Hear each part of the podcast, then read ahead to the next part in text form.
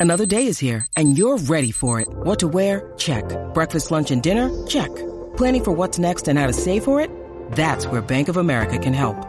For your financial to-dos, Bank of America has experts ready to help get you closer to your goals. Get started at one of our local financial centers or 24-7 in our mobile banking app. Find a location near you at bankofamerica.com slash talk to us. What would you like the power to do? Mobile banking requires downloading the app and is only available for select devices. Message and data rates may apply. Bank of America and a member FDIC. Hi, I'm Dr. Caroline Leaf, and welcome to Cleaning Up the Mental Mess, a podcast where each week I discuss practical, simple, and scientifically backed ways to help you take back control of your mental health, help others, and ultimately live your happiest life. In this episode, I am interviewing Kara Loewentheil, who is a master certified coach with a BA from Yale and JD from Harvard Law. In the last three years after pivoting from a legal career, she has grown her life coaching business from zero to seven figures. She's the host of the iTunes top rated self help podcast, Brain, which has been downloaded over 5 million times. And she has been featured in outlets like Marie Claire, Mind Body Green, MSN.com, and the Huffington Post. Kara lives in New York City and in today's episode, Kara and I discuss how to overcome imposter syndrome and silence your inner critic, how to forgive and move on past the pain, signs you may be more results entitled, and how this could be holding you back, how to learn to love your body and build more self confidence, why the idea of faking it till you make it is bad and ineffective, and so much more. Just before we start, I want to thank everyone again who has left a review, subscribed to this podcast, and shared it on social media with friends and family. Not only does your feedback help me improve each episode, but I just love seeing what you guys are learning and what key takeaways you have. It's so encouraging and exciting. And if you enjoyed today's podcast, please consider leaving a five star review. This information in this podcast is free all I ask is that you share and subscribe. One more note before we begin. This interview was recorded remotely, so the audio quality may be a little scratchy in some areas. Now, back to today's episode. Kara, welcome to my podcast. I'm very excited to have you on, and I'm very excited to hear what, what you've got to say and to share your knowledge with my listeners. Thanks so much for having me. It's going to be fun. Okay, so Kara, can you share a bit more about yourself that's not in your bio and why you do what you do, what keeps you motivated? How did you get to where you are today? that feels like those are like the full memoir questions. Exactly, all of it, the whole lot. Give us your memoir. we'll be here for a long time. How I got to where I am today is the very short version of that is I've been a professional feminist one way or another my whole life. So I've always had jobs that were basically in the feminist movement in some way and and I was a I worked in media for Planned Parenthood, and then I went to law school, and I was a reproductive rights litigator, and then I was an academic. And then, as is the normal career path for a law professor, you just quit right before you get a professor job to become a life coach. So that's what I did. And now I coach women on basically deprogramming patriarchy from their brain. So in terms of like what keeps me motivated and what I'm doing, I really I feel like I'm always I've always been mission driven and it's just that my mission has changed in some ways. I think I used to feel like my mission was to help liberate women from structural social oppression in external ways. And now I feel like my mission is to do that internally to help women learn how to liberate themselves from the inside out because so many people are working on the external problems. And I think those are important. And I'm glad people are. And I used to be one of them. But I don't think as many people are focused on the internal issue, the internalized socialization. And if we don't resolve that, it's not going to matter what we change on the outside. So that's really what keeps me going. And that's my mission. And it really feels like a global mission. So I feel like I'm just at the beginning. Well, I absolutely love your mission and I stand behind you because as a woman as well, and as a, I'm a cognitive neuroscientist and I've spent 30 years researching the mind brain connection. And I can tell you now, you make a statement in your webpage. It all starts in your mind it can all start right now. And that's what I've been teaching for 30 years. And sometimes I feel like I've been the only one who's really been focusing on the internal stuff and not just like diet, exercise, etc. And as you say, social structures and all that kind of thing, but actually getting to help people to change how they think. So that's why I'm very pleased to hear what you've got to say. And I love what you're doing. It's good stuff. It's a great, great thing that you're doing. Yeah, I mean, whatever you change your diet, your exercise, all of that stuff, like if you're not changing the way you're thinking, you can't change your habits anyway, and it's not going to make much of a difference. Exactly. No, you're just going to put a, a band aid on the wound and you never really do the, the real changes. You've got to do the deep, dark work of getting inside your head and changing. I love how you also started off by saying that well, one of the things you said is that you helping people to deprogram patriarchy. That's just so good. I love that statement. That's really good because you also say things like, well, I'm just going to put some phrases out there. So just to kind of set the tone here. I love this on your webpage too. Let me be clear. This isn't some sort of manifestation law of attraction BS. It's cognitive psychology based techniques and insights from feminist theory that lead to ridiculously rapid change. Love it. Great. Okay. So people always seem to have huge goals, but are unsure of how to actually reach them. So what's your number one piece of advice if we talk about these huge goals and how to reach them and yeah I mean, I think it's like it's funny because you know you mentioned diet, exercise, just because anything you're trying to do in your life, it's the same thing. It's like you have to do the believing part, right? You have to believe that you can do it, or at least believe you can do the next step. You have to do the work on your own belief system because if you believe you can't do it or it's impossible, there's no way you can do it. We want to like do things to prove to ourselves that we can do them. That's not how it works. You have to believe ahead of time or you're never going to be able to do it. But at the same time, I think we have to be willing to fail and try again and fail and try again. And so I think it's that it's not really a duality, it's more like an ever like a synergistic process. Like you have to like move forward in your belief about your ability to do something, like one step there and then take a step in doing it and then fail, but keep believing that you can and try again. So I think that what happens with big goals is I tend to work with a lot of women who are kind of high achieving and perfectionistic. They also, of course, none of them think they're high achieving because they're so self critical, right? But I call it like a perfectionist fantasy when we have a big goal that we've never been able to do and we probably never will be able to do the way we're thinking, but we like fantasize about it. We think that if we just could do that thing, then like life would be perfect. And a perfectionist fantasy has this sort of all or nothing flavor, and you spend all this time fantasizing about the result. And if you want to actually achieve something big, you have to fall in love with the process, which is like a lot of failing, a lot of negative emotion, a lot of trying, a lot of things not working out, a lot of picking yourself up and going again, a lot of getting down to work when you don't feel like it. Like the non glamorous, you have to fall in love with the process, not just the result. When you fall in love with the process, I think your result guarantees itself. But if you try to just fall in love with the result, you're never going to get there. Oh, I totally agree. That's just, that's really well said and totally in agreement. It's, it really backs up the sort of stuff that I'm doing as well. I, I love that. You talked about deprogramming patriarchy. You talk about getting dealing with that inner critic and that kind of thing a lot. So I would assume that that is what is basically blocking people from even believing in those goals in the first place. Can you talk a little bit about that? Yeah, yeah. I think it's both lack of belief in ourselves and it's unrealistic expectations of what a goal should do.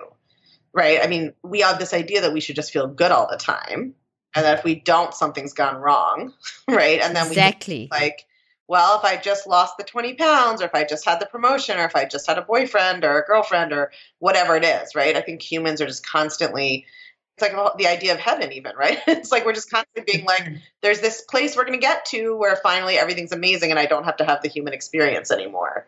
So I think that's, I think there's two things that blocks us. And one is our self critical thoughts, the not believing we can do it, yes. And the other is, putting too much weight on it, right? It's like the more weight you put on a goal to solve all your problems and make you feel amazing, the less capable you are of achieving it. Mm, that's very good.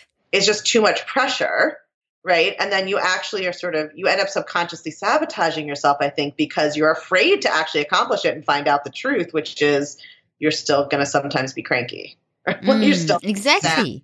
You're still going to have a bad day because you're having the human experience and there's no exit ramp off of it you mentioned that around the happiness sort of industry kind of thing. That's what I call it, the happiness industry, how it gives us these unrealistic goals and kind of messes with our minds a little bit about thinking it's all got to be perfect. If we can't, and if you messy, if it's messy, it's there's something wrong with you.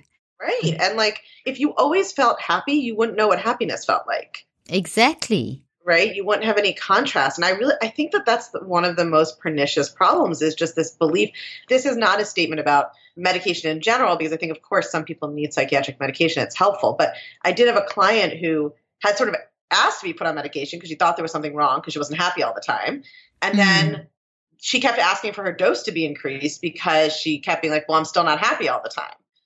Right? It was like she was so convinced that we're all supposed to be happy all the time that the fact that she wasn't she was like, oh, that's obviously like a problem that I need a, a medication solution for. Isn't that interesting? So, some sort of extrinsic solution for an internal issue. How did you handle that situation? Well, she figured this out for herself. She's actually she's in she's in my membership group, so she wasn't like a very close one-on-one client, but she posted about this that she had done in the membership group I teach I teach my clients how to coach themselves. And so I do some coaching, but they also know how to coach themselves and they coach mm-hmm. each other. And so I actually, she solved that for herself. She figured it out like from doing the work of, I certainly teach explicitly, like you're not supposed to be happy all the time, right? And how to have negative emotion. And through doing the work of practicing having negative emotion, she had this realization. And then she worked with her doctors to taper off and I like just always want to be so super clear that I'm not making any blanket statement about medication mm-hmm. and I'm not anti-medication at all.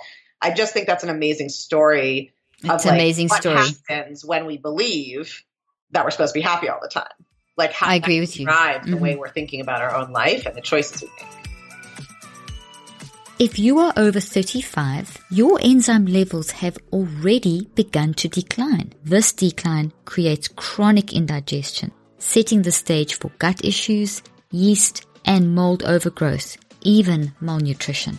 This is why I'm a big fan of enzyme supplementation. And the best enzyme I've ever found comes from my friends at BiOptimizers called Masszymes. For a limited time only, BiOptimizers is offering a 10% discount on your order. Just go to www.masszymes.com forward slash leaf and enter the coupon code Dr. Leaf 10. That's D R L E A F 10 to receive your discount.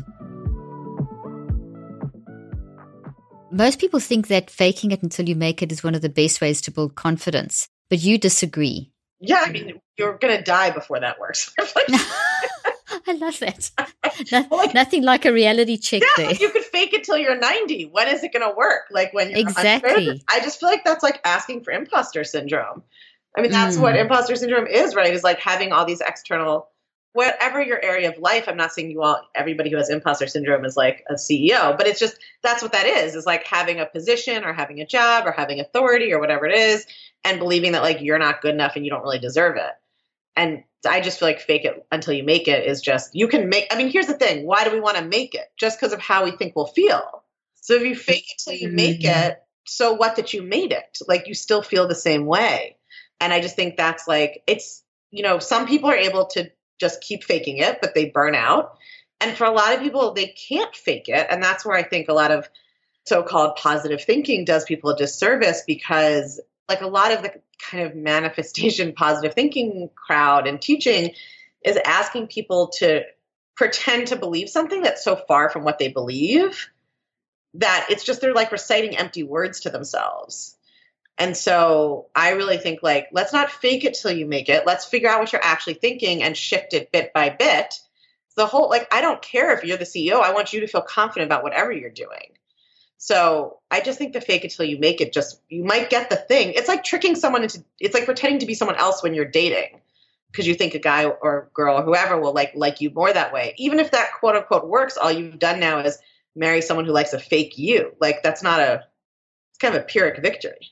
Exactly. No, I totally agree with everything you've said there. And it's, it's just, it's very dangerous for your mind and your brain. It creates such a dissonance, cognitive dissonance between the two. And it actually damages your brain. You know, it actually causes brain damage when you fake it till you make it because you basically cause the neurons, that whole neuroplasticity concept in the brain that as you're thinking, your brain is changing. And I'm so glad you brought this up because I also constantly teach on positive affirmations are not, they're not magic potions. You know, you've got to do the work of be real. It's way more healthy for your brain for you to actually say what you're feeling, which may be all this negative stuff, but it's get it out, than to try and say, okay, well, that's what I feel, but I'm going to pretend I don't feel that. And as you say, fake it some other statement or belief system and then jump to, to try and think it's, that's going to now automatically fix the problem. It doesn't.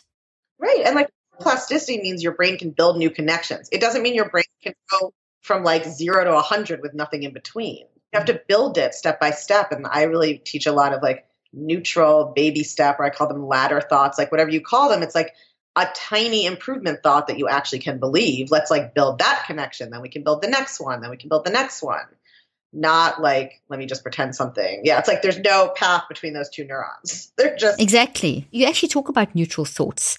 And that was one of the questions, and you mentioned that now. You know, can you can you talk about that? Yeah, I think possibly because I come from like a family of Jewish lawyers, and I was one myself, and a New Yorker. I just, you know, was like super skeptical when I found my teacher's work and this work, and so I just really was like, what's the smallest thing I can believe, like from where I am? Like, for instance, I, you know, I started a lot of the first area that I did a lot of this work in was body image. And it was like what was out there was people telling me to like believe I was a beautiful goddess.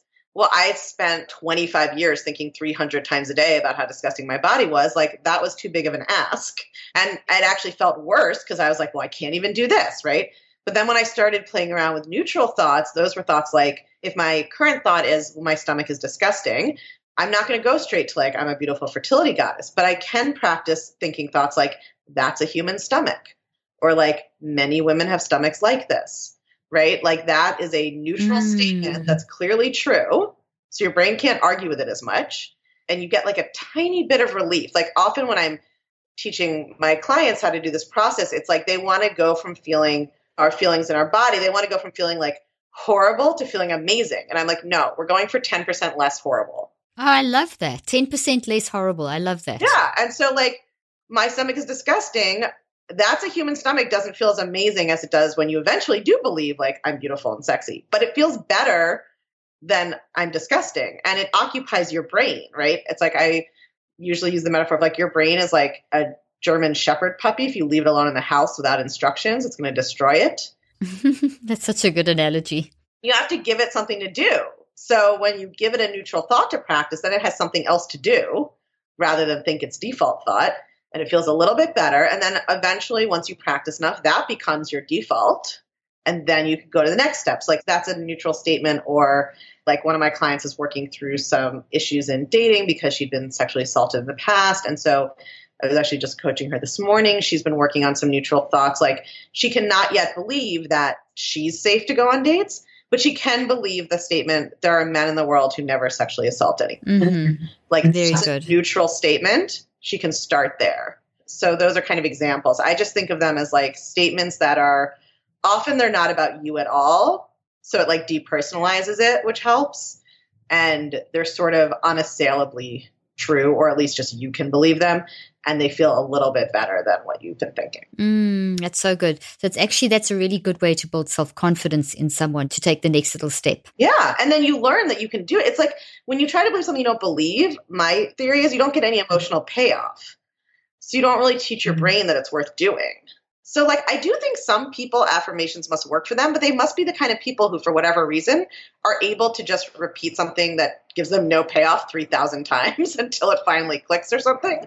I was not like that. like, yeah, I don't think they ever work. I think what actually happens, Cora, it's my opinion, is that they actually say them and then they actually do what you just described. They actually realize it's not working. And they try so many different things and they try a million different books and eventually everything is just not working. So they have to get down to basics and make the choice to get in the dirt and find out what's going on in my head. And that's a lot of hard work. You know, it's something that, you know, for being in the game of, I practice clinically for 25 years and now I write books and teach on the mind brain connection, do clinical trials and things. And having been in this field for so long now, it's one of the most difficult things. And you, dis- I'm pretty certain you discovering this too, is to try and help people make the decision to do the work of working with your mind. It's just hard doesn't necessarily mean it's going to be feeling, you know, it's not going to feel all wonderful and great for a long time. It gets worse before it gets better. But eventually it does improve. Eventually, when you give people mind management, it does change. So it's it's really good what you're doing. Totally. Yeah. You have to be willing to I think that's the other thing I like about the neutral thoughts is like even just getting a little 10% less suffering, I think gives you like that little bit of like, oh, okay, like that's a little better, just like a little relief so that you get a reward basically. And your brain is like, oh, okay, this is worth doing. But yeah, definitely, of course, gets worse, especially I think when people have been numbing out and repressing their emotions for a long time and they've been ignoring them. The part where you have to go through where you have to actually feel them is not that pleasant. Exactly. But that little 10% thing is, is something practical to hang on to. It's something logical. It's something solid. So it's a great little confidence booster. I love that. And then you just keep building from there. It's so good. A cornerstone of your work is helping women retrain their brains so they can, and maybe on this, this topic. So let's just go a little deeper. So a cornerstone of your work is helping women retrain their brains so that they can always feel great naked or love every picture of themselves or accept their big nose or small boobs. I'm just quoting you exactly the way they are. How do you do that? Yeah, so I think that's like a lot of that latter work that we just talked about, the new. Mm-hmm. But I think what's super cool also, right, is your brain is like a it's like artificial intelligence. Like if you teach it a new tool, it'll eventually start to just use it on its own. So often people will do a whole bunch of like a what I call thought ladder, which is we got that, you know, the current thought on the bottom and then the first neutral thought. And they'll like do a bunch of rungs with brainstormed thoughts they want to work up to. But the first one or two they have to do on purpose and repeat and practice a lot. And then like sometimes their brain's just like, oh, okay, we can jump to the top now. You're teaching your brain the skill of believing something new on purpose. And I think after a while, now not on everything, like life is still human life. Sometimes mm-hmm, mm-hmm feel bad or not be able to coach yourself or whatever else. But the part where like your brain finally kind of starts to coach itself, by which I mean like you have this experience where all of a sudden like you're not even trying to change your thought on purpose and your brain just offers you a more helpful thought, like it came up with it itself, mm-hmm. is so fun, right? And like that's the part where you get to like, oh, this is really working. Like my brain is now doing some of this. And now I find like when I really of course I still have negative emotion, but especially when it's about something where I, it's like silly and I'm just sulking, you know, when I try to sulk now, my brain is like, I mean, you could sulk, but here's a much more helpful thought. I'm like, come on. Like, yeah, you've changed yourself. You've increased your self regulation. I mean, I love what you're saying. And you actually are explaining, you're actually saying a lot of very, very solid scientific stuff. Like, for example, that you've actually distinguished between the mind and the brain without even realizing it, but you've used brilliant examples and you've shown how your mind trains your brain. And that's exactly, I've spent 30 years researching memory stuff. How does that, what you, the process that you've just described, it does, it take cycles. You've actually got to consciously and deliberately practice the bottom of your ladder. And then eventually, when you practice enough, you actually change the protein structures in the brain. But your mind's doing that change. It's not your brain doing, your brain's responding. And then eventually you put that in your unconscious mind. And that's when, as you said, when it pops up, oh, I could be sulky, but there's a better way. So you've given energy and built a very strong thought with your mind in your brain, and that pops up. I mean, that's what you're teaching people to do. It's fantastic. Yeah, I mean, I think this is like the great gift of human consciousness, right? And people have been, I mean, humans have been thinking about this for thousands of years since meditation. Like, how wild is it that exactly watch your own mind, right? Exactly, exactly. And control it and change it, which is fantastic. Thank goodness, right? Otherwise, we'd really be in trouble. Exactly. Okay, so you talked about, and everything's so linked. So it's, and there's so many great concepts, but you spoke a little bit about imposter syndrome and you referenced it. Let's just talk a little bit more about that. Specifically, how have you seen people overcome imposter syndrome? Maybe if you can give some tips and guidelines.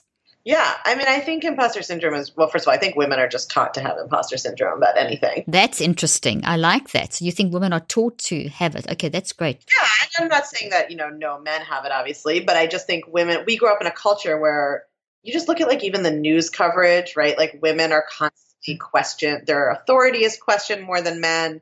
Their like likability. I mean, if you look at the political, like right now in the political coverage in the, in the mm-hmm. US. We have men and women running for president. And if you like look at the different kinds of coverage or public figures, like women are constantly their credentials and authority are questioned more than men. There's so much more focus on like their appearance and their likability, right? There's just we're taught from an early age, I think, that women shouldn't be as in charge or don't deserve to earn as much money or aren't as smart or too emotional, like all of those kind of stereotypes.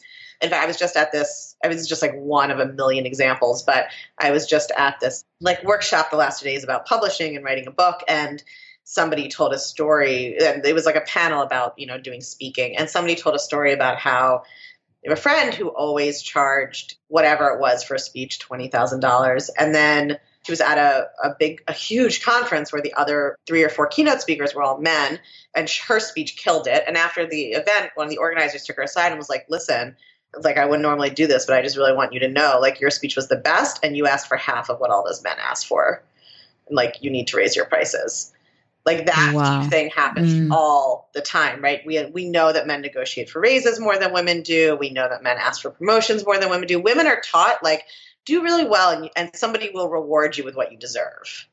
I'm nodding my head to everything that you're saying. And I'm the doctor in the family. My husband and I'll go somewhere and we I do all these conferences everywhere and people will come up to my husband and say, Hi, Dr. Leaf, you know, just the immediate assumption. Yeah, so I've I've experienced this firsthand myself being a woman in science and whatever out there. And I'm sure you have the same thing, a woman in, in your field as well. One of my colleagues just went to buy an apartment and she was the only one who looked at it. And like she was the one talking to the real estate agent, you know, the whole thing she was the one signing it for it. It was an expensive apartment. She was paying in cash. And the broker was like giving her some advice. And she was like, oh, okay, thanks. And he was like, I'm just trying to save your husband some money. And she was like oh like, my gosh. I-, I made the money, dude. You know? like, yeah, exactly. Like- That's when you just want to squash them. Yeah, exactly. If you love listening to my podcasts and want to take your mental health healing journey to the next level, then I want to invite you to my 2020 Mental Health Solutions Summit, December 3rd through 5th in Dallas, Texas. The core focus of this conference is to give you simple, practical, applicable, scalable, and scientific solutions to help you take back control of your mental health and to help others and to make impactful changes in your community. You will learn how to manage the day to day stressors of life, as well as those acute stressors that blindside us. Our goal is to address your most pressing mental health concerns, help you find answers, and equip you with the knowledge and the resources that you need to make the change from living a life of barely surviving to one where you are thriving. There will be sessions on addiction recovery, sex and mental health, how to help your child become stress resilient and manage anxiety, how to detox your brain nutrition tips to boost mental and physical health, and so much more. Early bird tickets are on sale now, so hurry and get yours today before prices increase on March 31st. We also have limited VIP tickets that include special private Q&A sessions with me and meet and greets with myself, and there are discounts available for groups. For more information and to register today, visit drleafconference.com. The link will also be in the show notes.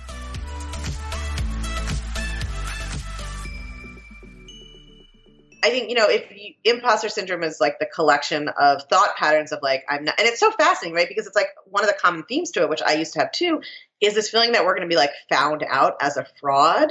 Mm, that's the definition. That's a great definition. Imposter syndrome, so hilarious, right? Because it's like how are you did you lie about your credentials like did you not go to that school did you not have that job before this one like but we have that thought right so well with imposter syndrome i mean you can always use these tools of neutral thoughts for anything. I think one of the things i coach about with imposter syndrome is like what does it really mean to say you're being a fraud? Like if you haven't lied about who you are what does that mean? Can you possibly be fraudulently yourself? Mm, that's so good. Like it doesn't even make any sense once you break it down. But then I still think, you know, one of my big premises is like, that's a great soundbite and it's a big insight, but then you still have to do the daily work of like every time your brain says, oh, I shouldn't ask for that raise, or I shouldn't mention this in the mm-hmm. meeting, or I should defer to my male colleague, even though I know that his math is wrong. You know, like you have to coach yourself on each of those. But I think like most women know that they've been socialized to think a certain way. They might not say it exactly like that, right? But they're like aware of those patterns. But the awareness is half the battle. We need to be aware of that. But then we also just have to do the kind of, you know, it's like the grind, the daily grind of working on changing those thoughts one by one. It's almost like, as you said in the beginning, it's deprogramming the patriarchy out of out of women. So how do you do that? Because that's very related to the imposter syndrome. It's literally like you have to download what your thoughts are and then work on changing them. Oh, I love that. Download your thoughts and work on changing them. I mean, the good news is like it's overwhelming in the beginning because you think, oh my God, I have 2 million thoughts. Like, how am I ever going to change all these? But when you start to notice patterns pretty quickly, and you know, it always comes down to like the same I think everybody's got like four, four favorite thoughts that just wear a lot of different outfits. You know, it's like I'm not smart enough. I'm not. I mean, also probably there's only ten of overall, and we all pick four of them. Right? It's like I'm not good enough. I'm not smart enough. People don't like me. I'm not lovable. We like whatever those beliefs are. And I really like. I'm pretty concrete and pragmatic the way I coach. It's like, okay, that's your thought. Now, what's your first ladder thought? What are we going to work on thinking instead? And then we're going to work our way up. I don't know any other way to do it. I do think once you have done this a lot, now at this point, having spent years practicing this skill most days of my life. Mm-hmm. Now, sometimes when I have an insight, it can switch automatically because it's just like I've built that habit. You've trained yourself, yeah. You've built it into your non conscious mind, which is like the most powerful part of you, but it took a lot of work. Yeah. Yeah. It's like being, once you're an accomplished cellist, maybe you can pick up a new piece of music very quickly right but it's like you all the you have to do all that practicing to get there exactly so would you say that if when you're talking about practicing to get there would you say that the self critical talk, the social conditioning, the patriarchy, program patriarchy, is keeping so many incredible women from taking action to get the things they really want? A hundred percent, right? I think that women are conditioned to like be terrified of failure and to be terrified of like anybody seeing them fail. And not again, not just women, but a lot of humans have that problem. But I do think women get a special flavor of it all. So yeah, I think all of those thoughts, I mean, most of us I think women also in particular are encouraged to grow up with a more fixed mindset, you know, in the Carol Dweck, like fixed versus growth mindset. For your listeners who don't know what that means, a fixed mindset being essentially like you think your skills and talents are innate, can't change, right? And you're usually encouraged, like I was encouraged growing up, to kind of only do things I'm already naturally good at and to never like try to do things I was bad at and to think that that's just how it was. Like I'm naturally good at these things, I'm naturally bad at these things, failing is terrible and then a growth mindset, you're much more encouraged, or you maybe naturally, I don't know, I assume a lot of socialization goes into it, to think of, you know, failing, it just shows that there's a challenge to think of skills and abilities as things you can learn or improve or hone over time or practice. So it's like that, I think women are really conditioned to be kind of like, this is how you are, like you're already not good enough, and that's that, or like only do things that you're already amazing at and then switching from that mindset to like it's okay to fail it's okay to screw up like that's a necessary part of doing something i think that's a lot of it. Like there are people probably who will argue like men are biologically predisposed to be more risky but i think a lot of it is the socialization and what we say when you know like i don't have the presidential elections on my brain but it's like there are all these men running for president who have lost plenty of elections you know and then there's women running for president have never lost an election. Exactly. It's a good way of looking at it. I totally agree with you. I know uh, Carol Dweck and I have done very similar work in terms of, and I wanted to reinforce what you've just said for the listeners. And my listeners are very aware of what I teach. And one of the things you just said now is going to ring true, so true with them. And that's that you keep, you're as intelligent as you want to be. That first and foremost, you are you. And then after that, well, you happen to express your you-ness through your maleness and your femaleness. But this whole thing that you know, it's social, totally the social conditioning of men are this and women are that. Yes, we are different, but it's, it's, we, every single human is different. And yes, there are certain, obviously male, female sort of trends, but the, the uniqueness of the human person, first and foremost, you, and then the fact that you can keep growing and changing is much more hopeful than just being told, oh, well, that's what men are, that's what you are. And I think also in the religious environment, it's a huge issue because we've, we've been, I mean, I've sat in conversations that I've actually walked out of where I've had people saying to me, because I mean, I'm, my husband kind of plays the backseat role where he runs the business side of things and the logistics. I'm in the front talking and books and authoring and whatever. And I've had, we've had people say to us, so who's the head of the house? And I've said, well, what even, that doesn't, that's not even a concept in our mind. I mean, it's like we are together running this business and running life and four kids. And the woman in that conversation and the other men in that conversation were horrified that I didn't submit to the man and that kind of stuff. And my husband backed me up and we had this little argument and um, not my husband, I, but with these people, very polite argument, but we basically, and that's happened not once, but often. And to try and get that message through in the multiple environments that you've just said of helping people to recognize that you can grow. It's so important for women to realize that, that you're not limited. Yeah, totally. And that there's so much, I mean, so much of it is socialization, right? The study showing like you prime women to think about how they're women and they do worse at math because we've told women that women are bad at math. Mm-hmm. Meanwhile, the truth is that they just do math differently. And it's not like it's better or worse, it's different. And if you love math, whether you're male or female, you're going to be great. You know, I was listening to one of your podcasts this morning and it really caught my attention because it's something I teach a lot on, and that's for um, forgiveness. You said some amazing things. I'm going to prompt you. I know you know all of this, but I'm just going to prompt your memory about the things that grab my attention. I'd love us just to explore this a little bit because it's such a huge thing. And you say that forgiveness is a series of thoughts and you feel because they, they've caused your feelings.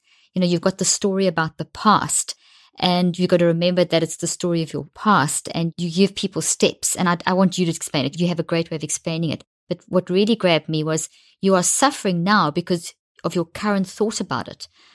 But imagine that, you know, imagine who you are as though the past didn't even exist. I just love that. It's a fantastic approach. So dive in and teach us about forgiveness. Okay. Yeah. I, I, mean, one of my favorite coaching tools is imagine you woke up with amnesia. I love it. It's brilliant. because we just are in the habit of thinking all these things because we've always thought them. Right. We have all these stories. Like if you woke up and you didn't know who anybody was or what all your stories were about them, like who would you be? So I think the premise, I mean, one thing I'll say before I talk about forgiveness specifically, just because I think it'll be useful to your listeners, is I think one of the biggest blocks we have in trying to do you know, whether you call it thought work or coach yourself or using therapy tools, whatever it is, is when we talk about something that's really abstract way that we don't really know what it means or how to do it. So, like when mm. we say, like, how do I forgive? It's like nobody knows the answer to that because I just think it's too abstract. And I find it's like a good way of mystifying the process to yourself. When you make it very concrete, like, how do I change the thoughts I have about this thing that happened? Now all of a sudden we have like something to work with. Mm, that's so good. That's brilliant now we can actually look at it. And there's a million things like that. This is just the one we're talking about, but it's like anytime we're kind of trying to describe a concept, we don't know how to do a concept. When we just think, okay, whatever concept I'm talking about is just a set of thoughts I have, now we can like get into it. So, I mean, the premise with forgiveness is that what it means to forgive someone is just that it means to change the thoughts you are thinking now about whatever it is that they did in the past. Say that again. That's very, very good. Yeah. It's changing the thoughts you have now about whatever it is they did in the past, right? Like the past is as over, I would say the past is as over as ancient Rome. What happened yesterday is equally changeable as what happened to Julius Caesar. We don't ever think about changing what happened to Julius Caesar. Right? Such a good analogy we think about changing what happened yesterday all the time. Mm-hmm. I don't think our brains really, it's kind of fascinating, right? Because in physics, like time is sort of an illusion. And our mm-hmm. brains are like, they're like physicists. They're like, time doesn't exist. If I think about yesterday a lot, that will change it. Like our brains, I think, aren't good about that intuitively. They don't understand it. Our brains just do what we tell them to do. This is the beautiful thing. So it's us telling our brain to get all confused. Our brain just is doing what we tell it to do. So yeah, and the only reason, and like the thing we have to realize is the only reason we think we need to change the past is that we think it's causing us pain now. But since the past doesn't exist, all that exists right now are the thoughts you have in your mind about it. That's mm. all you have to change. And I think the thing that people get tripped up on with forgiveness is they think that not forgiving or holding a grudge or whatever it is, they think either they're powerless to change it, or once you show them that they could change it, they're resistant to changing it because they think somehow that morally validates what happened or lets the person off the hook. It's like we're making our own thoughts either have some moral significance that is signaled to the world, which mm. isn't, or we think it's like punishing the other person somehow, which it also isn't. Right? It's mm. only causing you pain and suffering. That's key there. It's only causing you pain and suffering. Like I'm not saying forgive everyone because then you get on the fast track to heaven. You know, like I don't. Yeah, exactly. It's not like you get a gold star. I don't care personally if you forgive someone or not. I don't think it makes you a better person. It's for you. It's just so painful to spend. Like if you just think you've limited mental energy in your life, like if you have like ten thousand watts of energy, brain energy in your whole life to do everything you want to do, and you're spending three hundred of them thinking constantly about something that's over that you can't change and like causing yourself your own suffering now, it's only a gift to you to stop doing that. It doesn't exactly. You're draining yourself of very necessary energy that you need to be able to move forward in your day. Yeah, and it's not teaching them a lesson. it's like we think that well, it's like punching yourself in the face and being like, that'll show them. They don't care. I mean, they might care, but they don't feel your feelings, right? Whether they exactly And we'll do this with people who are dead or that we've never spoken to again, you know, like where for sure has zero impact on them. Well, from a physics point of view, that's exactly what's happening because you mentioned like physics and, you know, if you're talking, you can always link the psychology with the physics, mind, brain all the time. And that's exactly what happens. If you, that thought is real, it's a real thing and it's connected to the source. And as long as it's connected to the source, like plugging in your cell phone, it's always got energy. So when you do what you've said, when you take those steps and you actually say, well, what are you actually, what's the story that you are imagining or what do you want to be? You kind of disconnecting, you're pulling out the plug. Yeah, you keep feeding that and it gets bigger and bigger. And then it just becomes this whole part of your identity that is, it's totally optional. This episode is sponsored by Ned, one of my favorite CBD companies. Ned's full spectrum hemp oil products contain CBD extracted from the finest organic hemp plants. Ned offers many different products, including a collection for balancing hormones and helping ease period pains. I personally have found their products to be a great addition to my mental self care routine. Their full spectrum hemp oils help me sleep better, fall asleep fast, and just feel overall much calmer. Ned products are non GMO, a great source of antioxidants, can help reduce inflammation and pain. And will not get you high. Thank you, Ned, for supporting the show. You can get 15% off today with free shipping by going to www.helloned.com forward slash Dr. Leaf and use the code Dr. Leaf, D R L E A F. The link will also be in the show notes. You give some actual steps for forgiveness. Can you walk my listeners through the steps? I think so. It's like a pop quiz on my own work. Ah, there you go. Pop quiz of your own work. Well, you listen. It impressed me so much. I wanted to ask you the questions. also, definitely people can go. If I get this wrong, just go listen to the episode. Exactly. I strongly recommend that you listen to the podcast. We're going to put that into the show notes. Everyone, this is a fantastic source of knowledge that Kara provides. So we'll put your podcast in the show notes. So, first of all, you have to figure out what is your story about the past, what happened. And one of the things that I work a lot with on people, and you can do it in the context of this forgiveness story, is like, what's the actual circumstance or actions that happened? And then what's your story about it? Right. And one mm-hmm. of the ways to sort of figure that out, I think this is maybe what you're what you were thinking of is to use a question like so what? So let's say your story is like my mother my mother listens to these things sometimes. She's like, "Are you talking about me?" Oh, shame. You're radical. I'm always like, only if you did the thing. If it sounds like you, that I'm talking about you. No, theoretically. Like, let's say you're like, I can't forgive my mother because she yelled at me if I didn't get good grades and she wouldn't let me have friends. Okay, let's just say that's your story.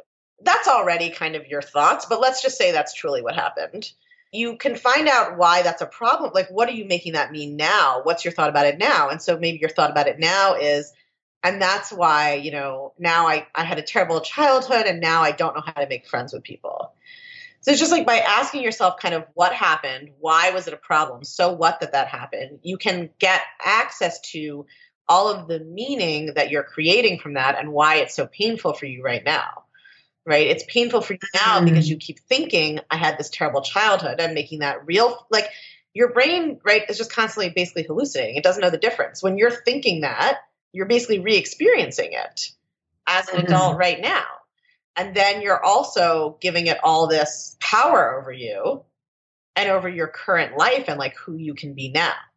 So you have to figure out exactly what you're thinking about the past and what you're making it mean, why any of it's a problem, and then you have to look at how you might be able to shift those thoughts, right? And that's mm. go back to like neutral thoughts or ladder thoughts, like bit by bit. What other story can you tell? And one of the things I can't actually remember if this is in the podcast, but one of the things I teach is to do to rewrite your your past. So you write the story the way you always tell it, which is like all your negative thoughts, basically, right? About happened and why it was a problem and why it screwed you up and whatever it is. And then you write it with just neutral facts, which usually takes you a few tries. Usually you put a bunch of thoughts in there. And sometimes it's wild. Like sometimes the story goes from 10 pages to like one sentence, right? It's like the sentence is like, Bob slept with my wife and they ran off to Cancun. like that's the one sentence Yeah. that happened. That's the neutral stat.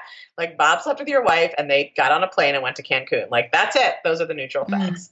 And like sometimes you need to stay there for a while and just like really look at that difference and practice thinking just the neutral thought version. And then eventually sometimes you can go to a more positive version where it's not about like just positive whitewashing everything. You don't have to be glad something happened. Like you always get to choose what to mm-hmm. think. But can you look for some more positive or productive meaning to make out of that or a different way you want to tell the story? Because I think often what we get stuck in a lot is we want to blame other people and be angry at them because we think if we don't blame them, we have to blame ourselves. We think something went wrong, someone has to be to blame. And when you do a more positive version of the story, part of that is usually looking for ways to see like how you were resilient or you showed up a certain way or you did the best you could and other people did too. And like it just takes you out of that something went wrong, someone has to be to blame. It's either got to be me or them. I either have to hate myself or I have to hate them. That's this like track we get stuck in. And I I think when you do this mental work on forgiveness, it's like you can open a, you know, it's like open a trap door from the trap. Like, no, we can just go out through the top. Like, no one needs to be to blame. Fantastic. That's so well, brilliantly explained. Thank you. That's going to be very helpful for so many people.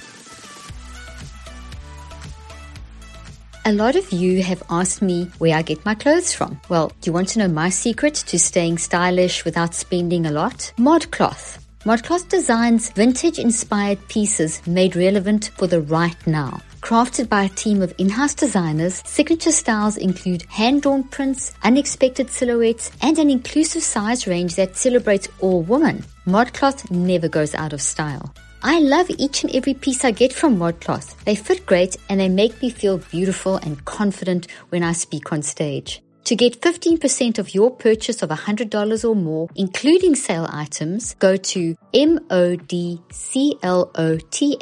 dot com and enter the code Dr. Leaf at checkout. Promo code cannot be combined with other offers. Again, that's modcloth.com and enter the code Dr. Leaf for 15% of your order of $100 or more. The link and offer details will also be in the show notes. Time for one more question. You also recently did a podcast on result entitlement that I loved.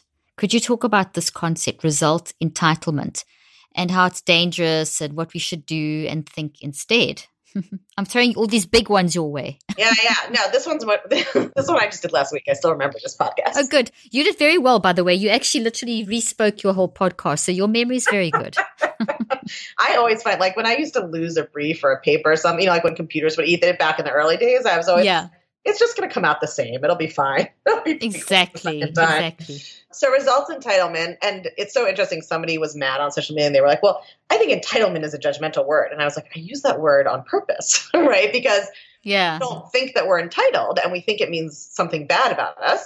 But really, results entitlement is just our unconscious belief that we are entitled to things being a certain way, or having certain things we want, or things being a certain amount of easier. You know, we just arbitrarily decide that. So we'll just like let me put it this way i'm sure all of your listeners and myself and probably you have mm-hmm. found ourselves having the thought like oh this shouldn't be this hard your parenting your relationship your job or you know writing a book running a mile like whatever it is it's like this shouldn't be so hard like Mm. that's results entitlement. Like who says it shouldn't be so hard right? You just arbitrarily decided how hard something should be and then you feel like a victim when it has to be harder than that. So it's like if you want to i use business examples a lot because i I know because i have a business and i see this a lot there but it's like if you do x amount of effort like whatever you try to make this amount you try to make 20 sales and you get two. Results entitlement is then feeling like ashamed and self-critical and also victimy that you should have gotten more or it shouldn't be so hard or it's not working or anything else that sort of distracts you from the basic math of if you need to do 20 to get 2 then you need to do 40 to get 4 that's just the math. Mm. now maybe you can get better at that skill but what happens is we think like oh something's gone wrong i'm bad or they're bad right it's kind of the same thing in a way it's like the shame or the blame Mm. the world's unfair or I suck. Like those are the only two options. As opposed to like, it's just math. You have to do this much work to get this thing. Now, sometimes I think it happens because we don't really want the thing. like we've been told we should want it or whatever. And so we don't really want to work hard enough to get it, in which case the work is to just allow yourself to not work on it. Like you don't really care, you don't really want it. Right? Like I see that in dating sometimes where I feel like people get very have a lot of entitlement about how long it should take to find a partner, how many dates they should have to go on, all of that. Mm. And it's like some people actually just don't, especially women, I think, don't actually really want to be in a romantic relationship, but there's just all this social pressure. Like you have to decide if you don't want it, then just stop wasting any energy on it. Exactly. And do mm-hmm. that work. But if you do want it, then you just got to commit to doing whatever it takes rather than randomly having decided that you should only have to make 10 calls to get two clients or you should only have to go on five first dates to get a boyfriend. Like we make all of these markers in our head and then we're like mad when reality doesn't match them. So you actually saying that you need to look at this entitlement and say, what are you actually reconceptualize it, you know, see it from a different perspective in terms of why am I saying that? Why am I thinking it's too much work or why am I saying it's so hard? And then actually deciding if this is what you really want. And that's maybe why. Am I hearing you correctly? Am I? Yeah. And if you do want it, then it just takes whatever it takes. So if, if you don't want it, don't do it. If you do want it, do whatever it takes. Yeah. Stop complaining. stop complaining and just do it. Yeah. That's very good. That's that's the tip. That's the tip, isn't it? Yeah. I mean, the example I give in the podcast is like, like if a store is two miles away, none of us would walk one mile and then throw a fit that we weren't there yet, right? we just we just know that it's two miles away. So you can throw yourself on the ground and scream and cry at one mile, but the store is not coming any closer. So either do you want to go to the store or not? If you don't want to go, that's fine. Don't go. Then don't set out at all, or just go home. But if you do want to go, you're just going to have to walk that next mile and you waste so much energy having a tantrum about it.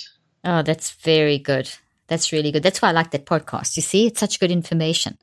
You have a very nice, practical way of sorting it out, of, of bringing these these concepts that can get us so stuck into a very practical, usable format. Yeah, anytime you're thinking it's not working or it shouldn't be this hard, you're in results entitlement. Mm. Anytime you think it's not working or it shouldn't be this hard, you've actually entered into results entitlement. And then you need to make some serious decisions about do I want to do this? If so, stop complaining and just do what it takes. Or if I don't, stop doing it. Yeah, exactly. Simple. Any last pieces of advice, wisdom, tips that you think every woman or man listening right now needs to hear? You know, my answer to this, which I know I've given before, but I really think it's true, is like you have to think about and I'm sure you know the technical name for this bias, but like humans overestimate how much they can get done in like a day or a week, and they underestimate how much they can get done in a year. And I think the same is true for our own internal processes and change. We overestimate, right? We all want that like instant transformation, mm-hmm. and we have one insight, and then it doesn't magically change everything. And then we totally get into results entitlement about it. And we're like, what's that insight? why hasn't everything changed? We sort of overestimate in our fantasy about how change works, but we so dramatically underestimate how radically you can change your life with consistent effort, little small consistent effort over time.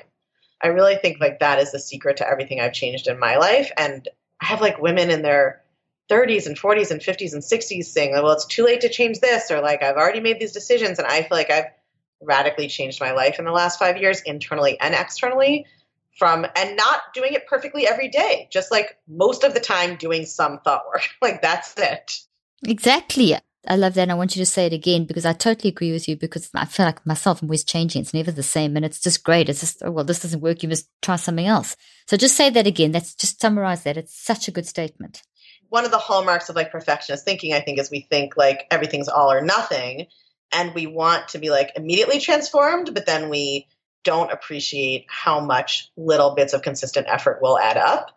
So I have not done thought work every day since I discovered it. like my practice is not perfect, right? But most of my change has not been like radical insight that changes everything. It's been little by little doing some work on my mind, most, not all days, has radically transformed my life internally and externally. So I just think like I mean, it's just crazy. We get to like 35 and people are like, well, that's it. Too late to change. Oh, gosh. Yeah. They, so this, these days that I've just done some clinical trials and I'm telling you my 24 year olds in my clinical trials because I did this whole non-pharmacological intervention for anxiety and depression, which is the world I work in. So non drugs getting people to manage their mind. And I'm seeing that there's more of that thinking in the younger generation, which is so sad than there isn't. It's everywhere.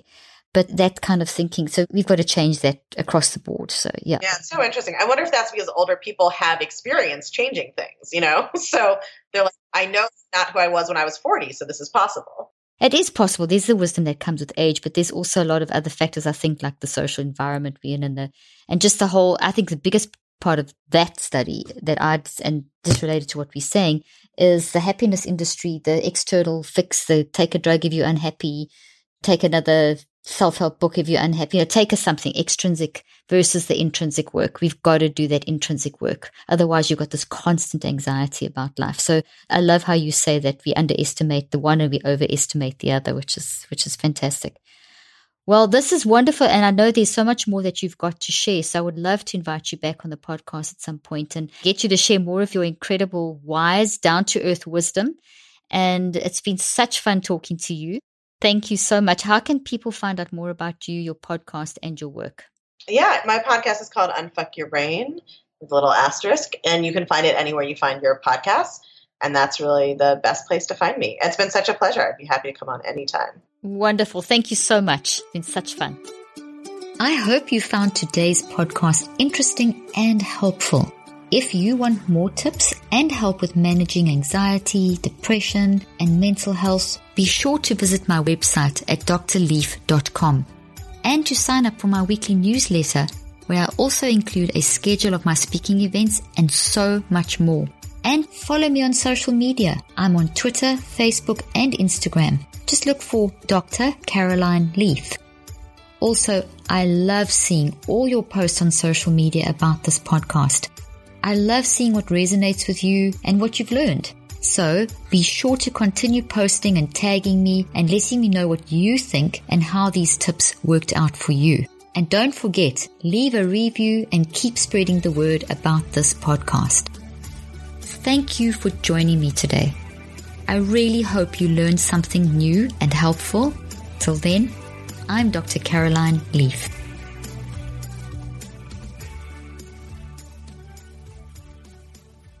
This podcast represents the opinions of myself and my guests. The content here should not be taken as medical advice. The content here is for educational and informational purposes only. Please consult your healthcare professional for any individual medical questions you may have. While we make every effort to ensure that the information we are sharing is accurate, we welcome any comments, suggestions, or corrections of errors.